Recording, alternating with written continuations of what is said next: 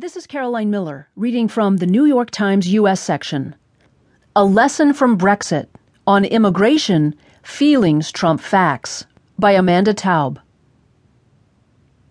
The economic fallout from Britain's vote to leave the European Union was swift and stark. The pound cratered to its lowest level in three decades.